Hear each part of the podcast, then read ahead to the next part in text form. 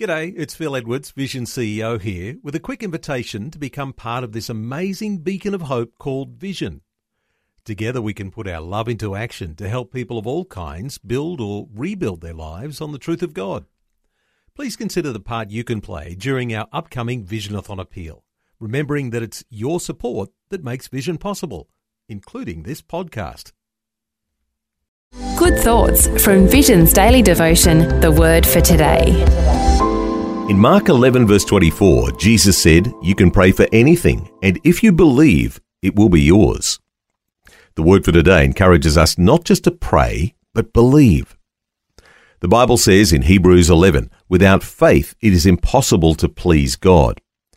God's greatest desire is to be believed. You can pray regularly and ritually and even feel closer to God as a result, yet not expect Him to answer your prayers or for your situation to change. Peter had been put in prison and sentenced to death, and his execution was scheduled for the next day. So the church prayed all night for his release, and it happened miraculously.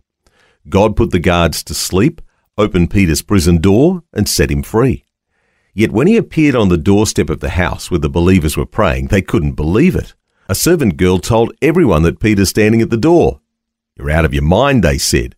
When she insisted, they decided it must be his angel. Even the early disciples struggled to believe God would hear them. Even when the answer knocked on their door, they still hesitated. And we do too, don't we?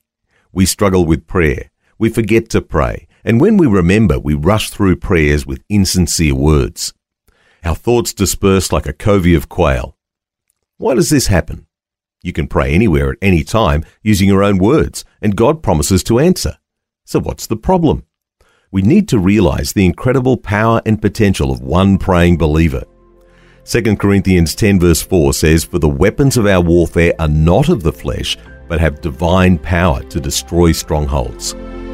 So don't just pray, believe God for the answer, then talk and act like you believe. And that's Vision's word for today. The Word for Today, Australia's most widely read daily devotion.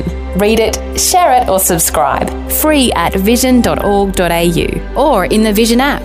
Just another way Vision is helping you look to God daily.